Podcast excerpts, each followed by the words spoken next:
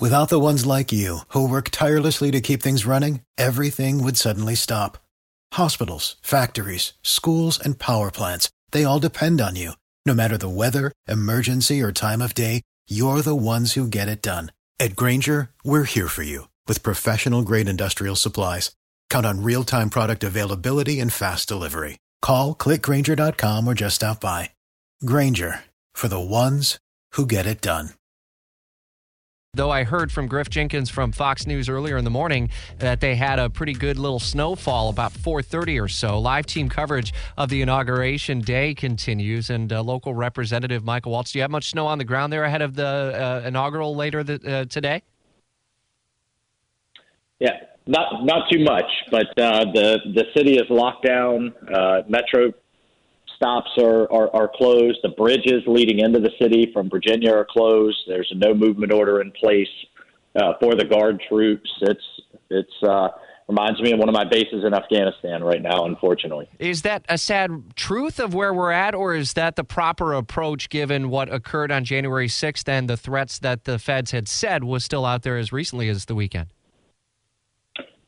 Well, I mean, I think you have to take all the appropriate security measures. They do every uh, inauguration. You know, the vetting, the insider threat uh, uh, pieces that are going on, uh, and background checks that are going on, as as actually happens every uh, uh, inauguration. But given the size of the marches and pro- armed protests that um, that they saw being organized online, I think it's prudent. But I, I, I suspect, from what I'm hearing, uh, with folks with access to to the briefings. I think hopefully uh, fortunately, we're going to have a quiet afternoon. You told us last week, Representative, you would be in attendance. Is that still the case? And if so, what message do you hope that the incoming president strikes?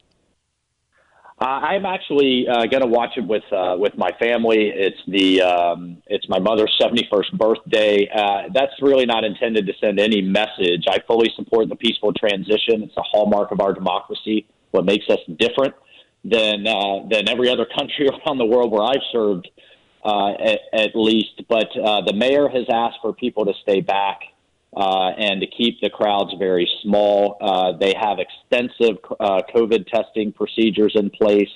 Uh, at the end of the day, we're we're, we're going to view it with my family and uh, see what the see what the new president has to say. And what sort of message do you hope he strikes? And knowing that he's likely to sign multiple executive actions that reverse some of the policies that President Trump had in place, including immigration on the virus and climate change and uh, others, uh, w- what do you want to hear from the other side of the aisle? But knowing that there's still some work that uh, can get done where all sides can agree. Yeah. Well, I think you're going to continue to hear calls for, for, for unity and healing from uh, from Biden, but I think that runs smack in the face of a, a rushed snap impeachment. Uh, and if if it continues, uh, and, and to be honest with you, Rich, I mean I've seen more due process uh, from from a shoplifter than I, I did for the president of the United States. No hearings, no investigation. We still don't fully know what happened yet on on January sixth. And then Biden's going to spend the first weeks or months of his presidency uh, trying to convict a, a president that is leaving office today. So I think that you know the actions speak louder than words. Uh, he could put a stop to it if he chooses. Uh, and then going forward, I've asked uh, for, a, for a continued tough line on the dictatorships in Cuba and in Venezuela.